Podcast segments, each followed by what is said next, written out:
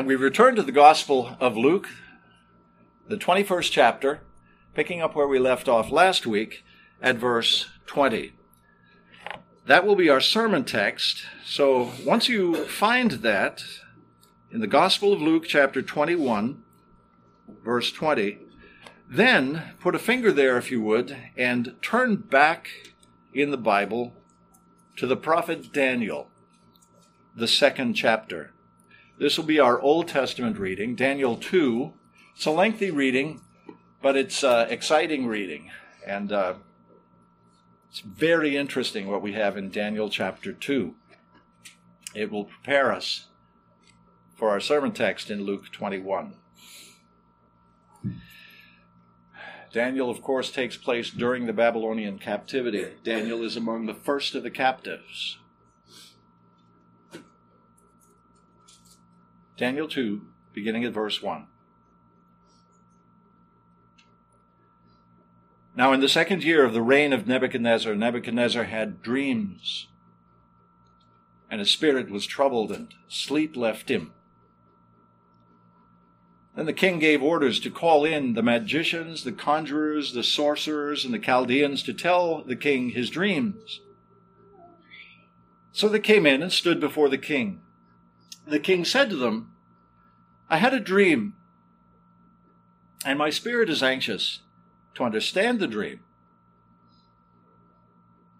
Then the Chaldean spoke to the king in Aramaic, O king, live forever. Tell the dream to your servants, and we will declare the interpretation. The king replied to the Chaldeans, The command from me is firm. If you do not make known to me the dream and its interpretation, you will be torn limb from limb, and your houses will be made a rubbish heap. But if you declare the dream and its interpretation, you will receive from me gifts and a reward and great honor. Therefore, declare to me the dream and its interpretation. They answered a second time and said, Let the king tell the dream to his servants, and we will declare its interpretation. The king replied, I know for certain that you are bargaining for time, inasmuch as you have seen that the command from me is firm, that if you do not make the dream known to me, there is only one decree for you, for you have agreed together to speak lying and corrupt words before me until the situation is changed.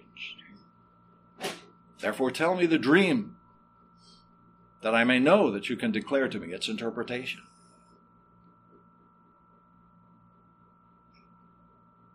The Chaldeans answered the king and said, There is not a man on earth who could declare the matter for the king, inasmuch as no great king or ruler has ever asked anything like this of any magician, conjurer, or Chaldean. Moreover, the thing which the king demands is difficult. There is no one else who could declare it to the king except gods whose dwelling place is not with mortal flesh. Because of this, the king became indignant and very furious and gave orders to destroy all the wise men of Babylon. So the decree went forth that the wise men should be slain, and they looked for Daniel and his friends to kill them. Then Daniel replied with discretion and discernment to Arioch, the captain of the king's bodyguard, who had gone forth to slay the wise men of Babylon. He said to Arioch, the king's commander, For what reason is the decree from the king so urgent? Then Arioch informed Daniel about the matter. So Daniel went in and requested of the king that he would give him time in order that he might declare the interpretation to the king. Then Daniel went to his house and informed his friends, Hananiah, Mishael, and Azariah, about the matter, so that they might request compassion from the God of heaven concerning this mystery, so that Daniel and his friends would not be destroyed with the rest of the wise men of Babylon. Then the mystery was revealed to Daniel in a night vision. Then Daniel blessed the God of heaven. Daniel said, "Let the name of God be blessed forever and ever, for wisdom and power belong to him." It is he who changes the times and the epochs. He removes kings and establishes kings. He gives wisdom to wise men and knowledge to men of understanding. It is he who reveals the profound and hidden things. He knows what is in the darkness, and the light dwells with him. To you, O God of my fathers, I give thanks and praise, for you have given me wisdom and power. Even now you have made known to me what we requested of you. For you have made known to us the king's matter. Therefore Daniel went into Arioch, whom the king had appointed to destroy the wise men of Babylon. He went and spoke to him as follows: "Do not destroy the wise men of Babylon. Take me into the king's presence, and I will declare the interpretation to the king." Then Arioch hurriedly brought Daniel into the king's presence and spoke to him as follows: "I have found a man among the exiles from Judah who can make the interpretation known to the king." The king said to Daniel, whose name was Belteshazzar, "Are you able to make known to me the dream which I have seen and its interpretation?" Daniel answered before the king and said, "As for the mystery about which the king has inquired, neither wise men, conjurers, magicians, nor diviners are able to declare it to the king. However, there is a God in heaven who reveals mysteries, and he has made known to King Nebuchadnezzar what will take place in the latter days. This was your dream and the visions in your mind while you lay on your bed. As for you, O king, while on your bed, your thoughts turn to what would take place in the future, and he who reveals mysteries has made known to you what will take place. But as for me, this mystery has not been revealed to me for any wisdom residing in me more than in any other living man, but for the purpose of making the interpretation known to the king, and that you may understand the thoughts of your mind. You, O king, were looking, and behold, there was a single great statue. That statue, which was large and of extraordinary splendor, was standing in front of you, and its appearance was awesome. The head of that statue was made of fine gold, its breast and its arms of silver, its belly and its thighs of bronze, its legs of iron, its feet partly of iron and partly of clay. You continued looking until a stone was cut out without hands, and it struck the statue on its feet of iron and clay and crushed them. Then the iron, the clay, the bronze, the silver, and the gold were crushed all at the same time and became like chaff from the summer threshing floors, and the wind carried them away so that not a trace of them was found. But the stone that struck the statue became a great mountain and filled the whole earth." This was the dream. Now we will tell its interpretation before the king. You, O king, are the king of kings, to whom the God of heaven has given the kingdom, the power, the strength, and the glory. And wherever the sons of men dwell, or the beasts of the field, or the birds of the sky, he has given them into your hand, and has caused you to rule over them all. You are the head of gold. After you, there will arise another kingdom inferior to you, then another third kingdom of bronze, which will rule over all the earth. Then there will be a fourth kingdom, as strong as iron. Inasmuch as iron crushes and shatters all things, so like iron that breaks in pieces, it will crush and break all these in pieces. In that you saw the feet and toes partly of potter's clay and partly of iron, it will be a divided kingdom, but it will have in it the toughness of iron, inasmuch as you saw the iron mixed with common clay. As the toes of the feet were partly of iron and partly of pottery, so some of the kingdom will be strong and part of it will be brittle. And in it you saw the iron mixed with common clay. They will combine with one another in the seed of men, but they will not adhere to one another, even as iron does not combine with pottery.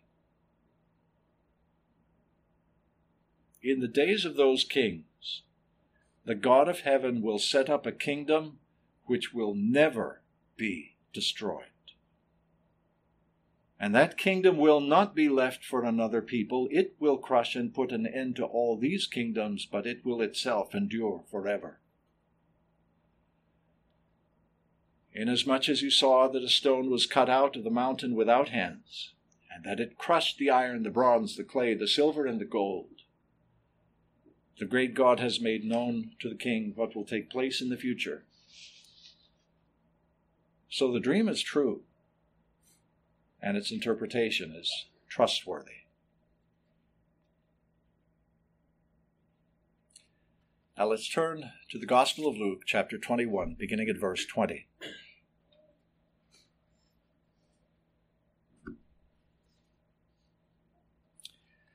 Jesus is continuing his Olivet discourse there on the Mount of Olives, just across the Kidron Valley from the east wall of Jerusalem. And he says to his disciples, "But when you see Jerusalem surrounded by armies, then recognize that her desolation is near. Then those who are in Judea must flee to the mountains, and those who are in the midst of the city must leave. And those who are in the country must not enter the city, because these are days of vengeance, so that all things which are written will be fulfilled. Woe to those who are pregnant and to those who are nursing babies in those days, for there will be great distress upon the land and wrath to the people. And they will fall by the edge of the sword and will be led captive into all the nations.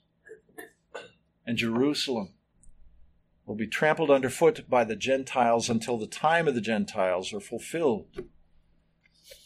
There will be signs in sun and moon and stars, and on the earth dismay among nations, in perplexity at the roaring of the sea and the waves, men fainting from fear and the expectation of the things which are coming upon the world, for the powers of the heavens will be shaken. Then they will see the Son of Man coming in a cloud with power and great glory. But when these things begin to take place, straighten up and lift up your heads, because your redemption is drawing near." Amen. May God add his blessing to our reading and understanding of this word.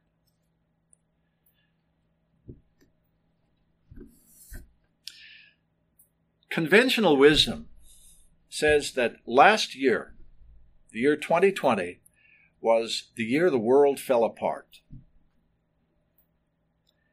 That was the year of the pandemic, the year of the contested national elections, the year we lost trust in the media that supplies us with so much of our information or misinformation. That was the year of betrayal. That was the year the foundations were destroyed, or seemed to be.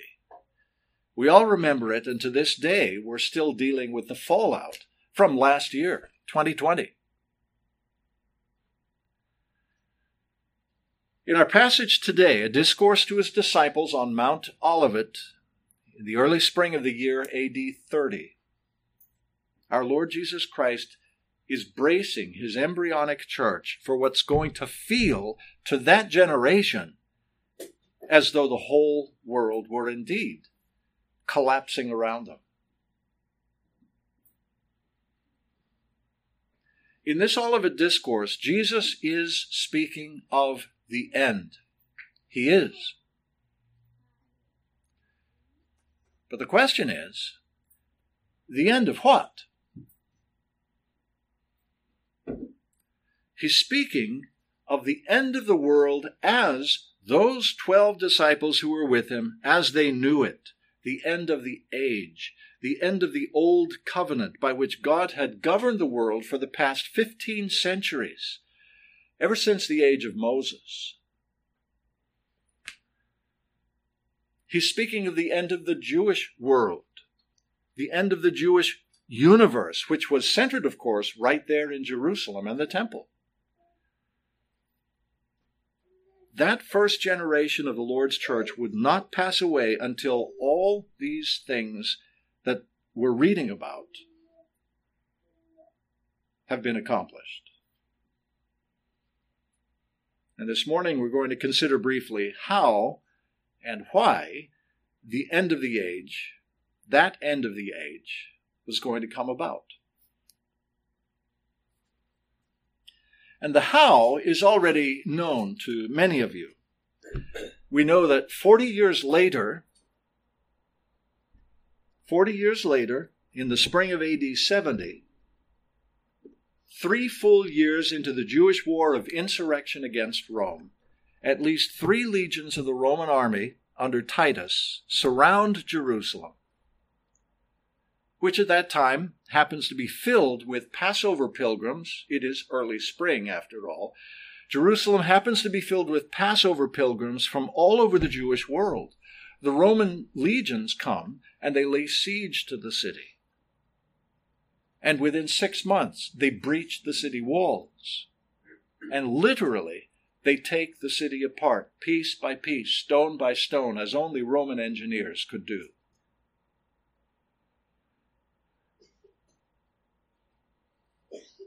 A Jewish historian there on the scene, but working as a translator and negotiator for the Romans, was a young man by the name of Flavius Josephus. And his written account of the Jewish wars gives us a blow-by-blow account of the Roman campaign and what followed. Now, it's important to remember that Josephus was not a Christian man. Josephus was not a Christian, and for that reason, his account is all the more remarkable for its laying out as accomplished history what the Lord Jesus here has laid out for us. 40 years earlier, he laid it out for us as prophecy. Josephus records it as prophecy accomplished, or history.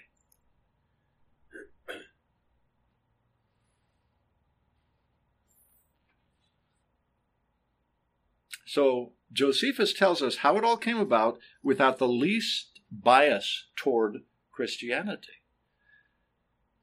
Josephus isn't bending the historical truth of the fall of Jerusalem to agree with the Olivet Discourse, not at all. Jesus, in the Olivet Discourse, is simply telling the disciples the plain truth about the future of the nation that rejects him as Messiah. And Josephus, much later, 40 years or more later, tells us how it happened.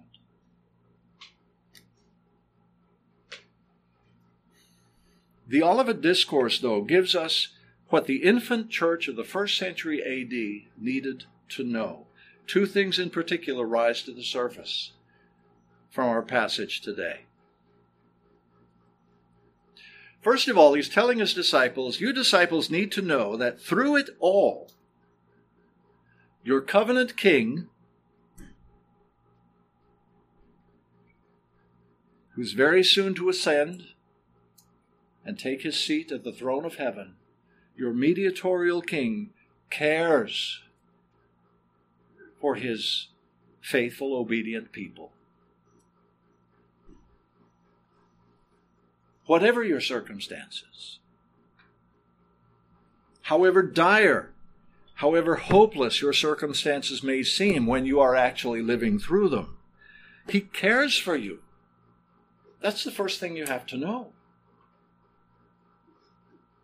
And we sing about that protective covenant care and confidence in the Psalms, don't we? Psalm 3, for instance. I lay down, slept, and woke again. The Lord is keeping me. I will not fear 10,000 men entrenched surrounding me. or the 91st Psalm. God's own truth, your shield and buckler, you will fear no ill by night, nor the shafts in daylight flying, nor disease that shuns the light, nor the plague that wastes at noonday. At your side, 10,000 fall. You will only see this judgment, which rewards the wicked all. Beloved, if God's word is your shield and buckler, if his word is your infallible means of defense, then the devastation that sooner or later befalls the covenant-breaking nation isn't going to reach you. It can't. The psalmist says, by the Spirit, you're only going to see it. In the day of vengeance, your covenant king and savior isn't going to throw his beloved church under the Roman bus along with the apostate nation. He won't. In fact, he gives very specific directions here how his church is to keep from being destroyed, along with the 97,000 captives who were taken and 1.1 million Jews who, according to Josephus, were slaughtered in the fall of Jerusalem. What particular steps does Jesus direct in order to keep his tender young church safe throughout the coming days of vengeance? Well, the steps he lays out are rather counterintuitive, aren't they? They're not what you'd expect. And they're going to mean some real inconvenience to the church, too, to God's people. Real inconvenience. But the church's faithful obedience to these counterintuitive, inconvenient commands of the Lord Jesus Christ is going to save their lives and the lives of their families when the Romans do come to surround and starve and slaughter the people of Jerusalem, as they did 40 years later. I say they're counterintuitive commands because intuition tells us that when there's danger, take cover. When there's danger, get yourself to safety. Well, that's exactly what city walls are for, isn't it? They're for the city's safety, for the city's security. So get yourself into a walled city, especially a walled city that's set high up on a hill. That's the place to be. Intuition would tell you that, and it's often the case, except in this case, it isn't where you want to be. Behind the walls of the city of Jerusalem is not where you want to be when the judge of all the earth targets that particular walled city for destruction.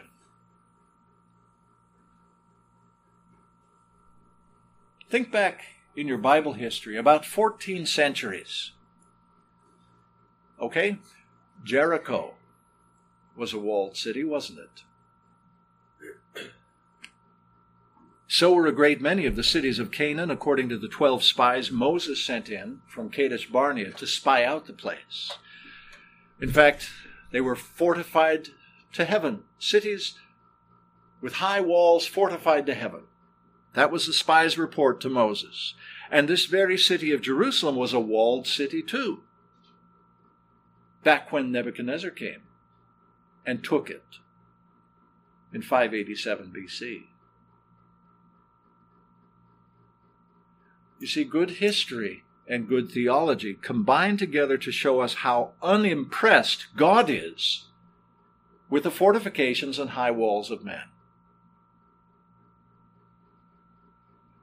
God sits in heaven and laughs at these things. He scoffs at them.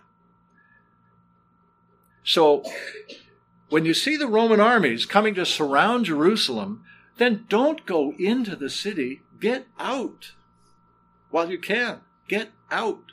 And don't waste a single minute, he says, in other places. He says, don't waste a single minute going back to get your stuff. Just start running and keep running. out of Jerusalem, out of Judea, into the hills. Because these are days of vengeance.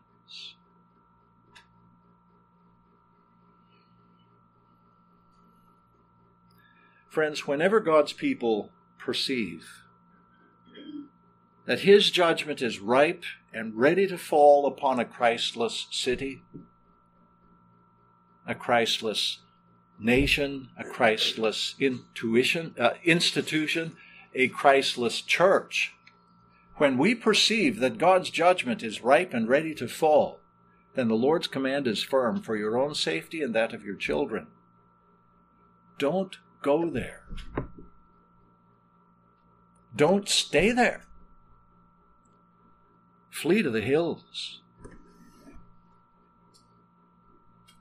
So by these clear advance directives, our Lord Jesus Christ demonstrates the tender care that he has for the safety and security of his obedient covenant people and their little ones. It's counterintuitive, certainly, to actually come out from among the wicked and the world and their ways. It's immensely inconvenient to have to leave home, leave that all behind, and venture out into the unknown. It's counterintuitive, it is inconvenient. But this is the way of life. And these are the paths of righteousness. Even though they may lead you through the valley of the shadow of death, this is the way to go. Out there is life. Out there is liberty, not here in Jerusalem. That's rejected the Messiah. Because destruction is in fact coming, and that day of vengeance is not far off. 40 short years for that generation, that first generation. 40 years away. Even as he defends his covenant people, the church, safe at last, hidden in the fields and the meadows, hidden in the hills and hollows of the earth, even as he defends us, our ascended and reigning King destroys all his adversaries. And ours.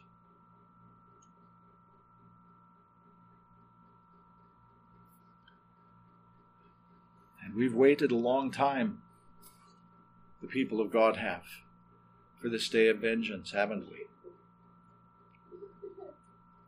We've been waiting for Christ's overthrow of the wicked, the ruin and public humiliation of the persecuting covenant breaker, whether he be Jew or Gentile. This would be in large measure the answer to the psalmist's repeated question in so many psalms, how long, O Lord? How long will these people prosper? How long will we, your people, have to endure?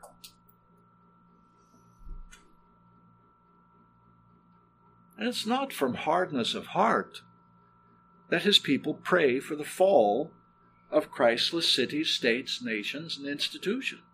We certainly don't wish them ill. We wish no one ill. Rather, we fervently wish them repentance and faith in their rightful King and ours, the Lord Jesus Christ. We earnestly pray for the day that the earth is filled with the knowledge of the Lord as the waters cover the earth. That's what we're praying for. It's not from hardness, but tenderness of heart that we wish these things for our persecutors. Because look what awaits them behind the city walls. Look what awaits everyone who flees for refuge, not in God, who is our refuge and our strength, but the city walls of men.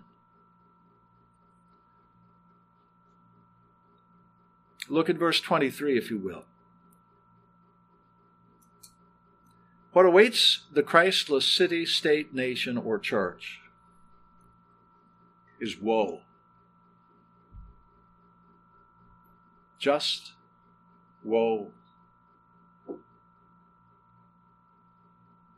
What awaits them is the complete removal of his divine protection and care. And dear ones, let that sink in. Let it sink in. In the spring of the year AD 70,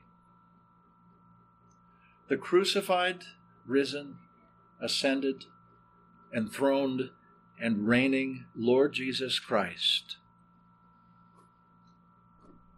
left the people of Jerusalem to their own devices. He turned away his face and let the Romans do their work of vengeance.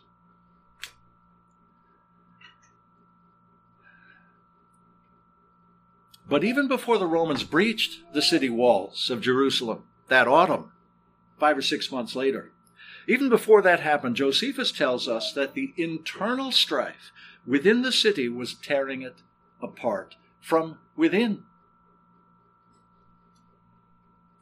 Because there within the encircled city was starvation. There within the city was the overcrowding of more than 1 million people, and there was armed conflict. Within the temple itself, there was armed conflict and death and fear all around, and the abject despair that comes upon the covenant breaker and his children.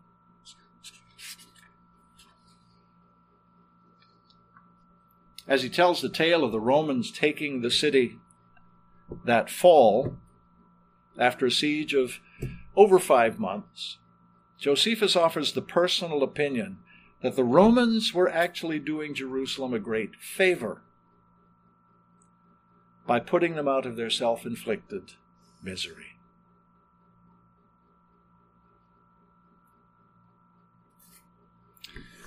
"40 years before, the great and tender-hearted Jesus has said of the most vulnerable, the women and the children of Jerusalem,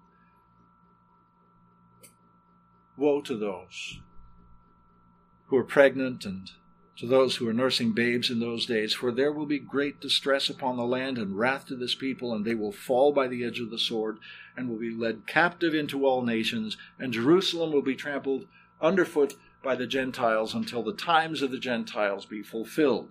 Which is to say, Rome is going to have its way with the people of Jerusalem until the Romans decide they're done with them.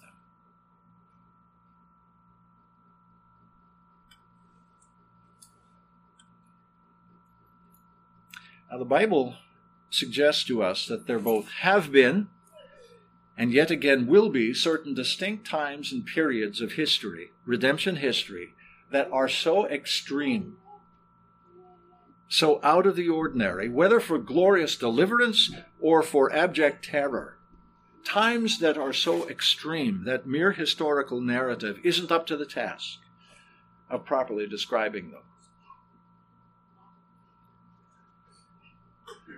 When describing such unique times, whether they occurred in the past relative to us or whether they occur in the future relative to us, the Holy Spirit often resorts to the use of what is called apocalyptic language, as Jesus does here, beginning in verse 25.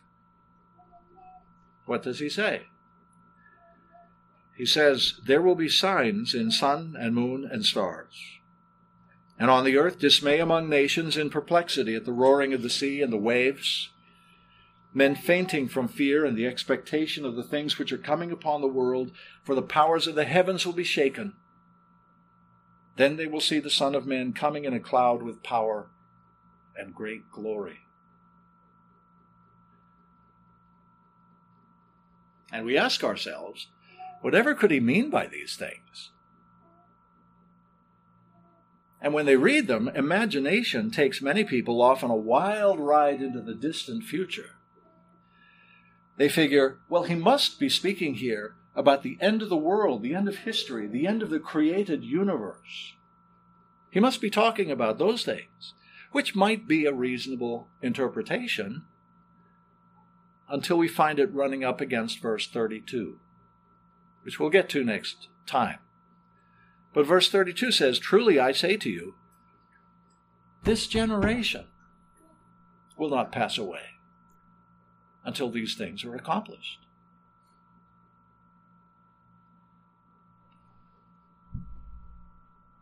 This generation. The Olivet Discourse is not about the far, far distant future. It's not. It's about certain redemptive events occurring there in the 1st century AD, events destined to take place before that apostolic generation had passed away. So, that being the case, what do we do with these apocalyptic words of Jesus? What we do, friends, is let Scripture interpret Scripture. For instance, Jesus speaks of sun, moon, and stars. Is he speaking literally of heavenly bodies? If he is, then when exactly did this take place in that generation? If he isn't, then where do we find the key to unlock this expression? Let me suggest to you that after their creation, in the very first chapter of the Bible, after their creation, sun, moon, and stars next appear together in the dream of one of the sons of Jacob. Turn with me, if you will, to Genesis 37, verses 9 and 10. Genesis 37, 9 and 10.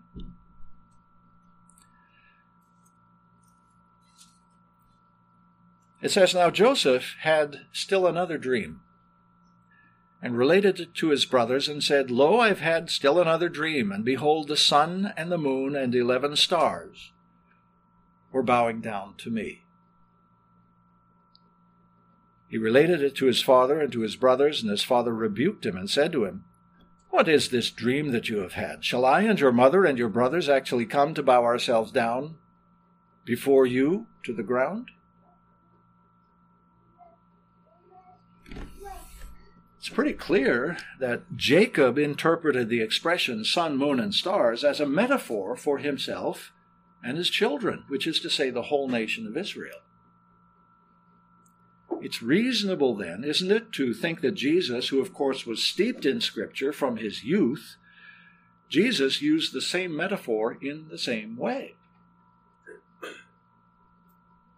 If this interpretation is true, as I think it is, then Jesus is letting his disciples know in advance that remarkable signs of God's judgment are going to attend Israel's death throes at the hands of the Romans.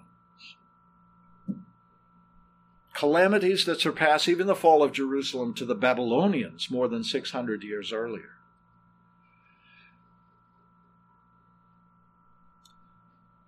But the chaos of the time wasn't going to be restricted to Israel. We read our history and discover that a number of other significant developments were going on in the world at that time. The Jewish insurrection against Rome lasted about 3.5 years, from AD 67 to AD 70. A few Jewish holdouts, outside of Jerusalem, of course, they held out a little bit longer. But the larger Roman world at the time was in chaos as well.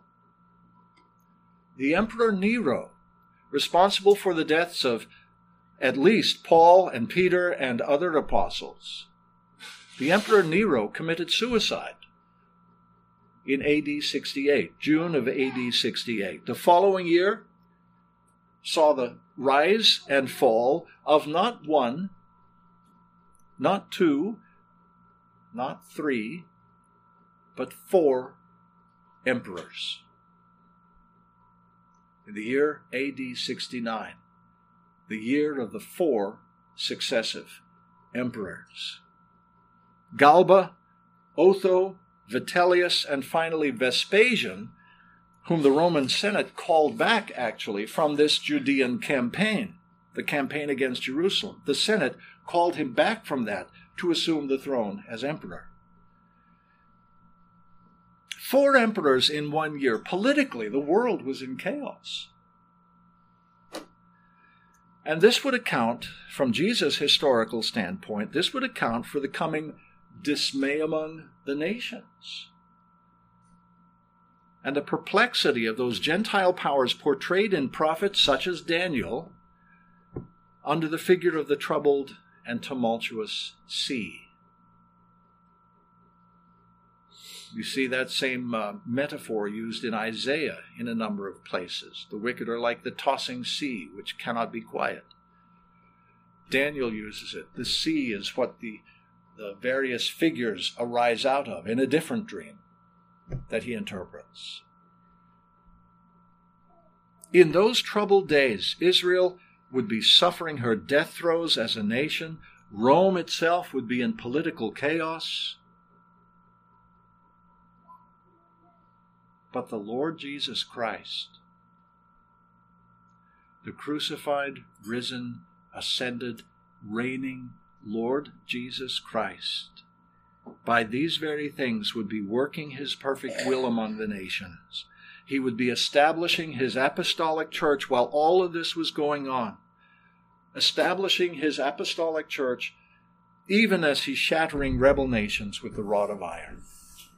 That's what we see going on in those few years at about the two-thirds, three-quarters point of the first century AD.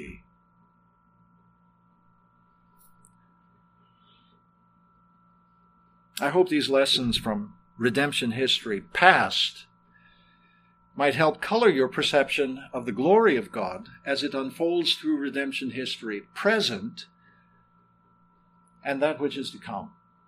Because it's all of one piece, friends. It's all of one piece. This is his story, and we are a part of it. Amid all the considerable chaos of our own times, I hope the Olivet Discourse fills you with a new courage. It should. I hope it fills you with a new confidence. I hope it fills you with a new boldness in your own proclamation and defense of the gospel. Because although times change, the fact is, Jesus Christ is the same yesterday and today and forever. He's the same. Today and until he returns again in glory by the gospel, he's calling his elect out of every kindred, tribe, race, and tongue. From these exiles who are escaping in our own days, escaping the city of destruction, he's building his church today. So what he said of the destruction of Satan's dominion then is equally true of the destruction of every lofty thing raised up against the knowledge of God today. When these things begin to take place, straighten up and lift up your heads, because your redemption is drawing near. God give us the grace and the wisdom, both as men and as nations, to read the signs of our own times, to understand them, to repent of our sins, to believe on the Lord Jesus Christ, and be saved. Amen.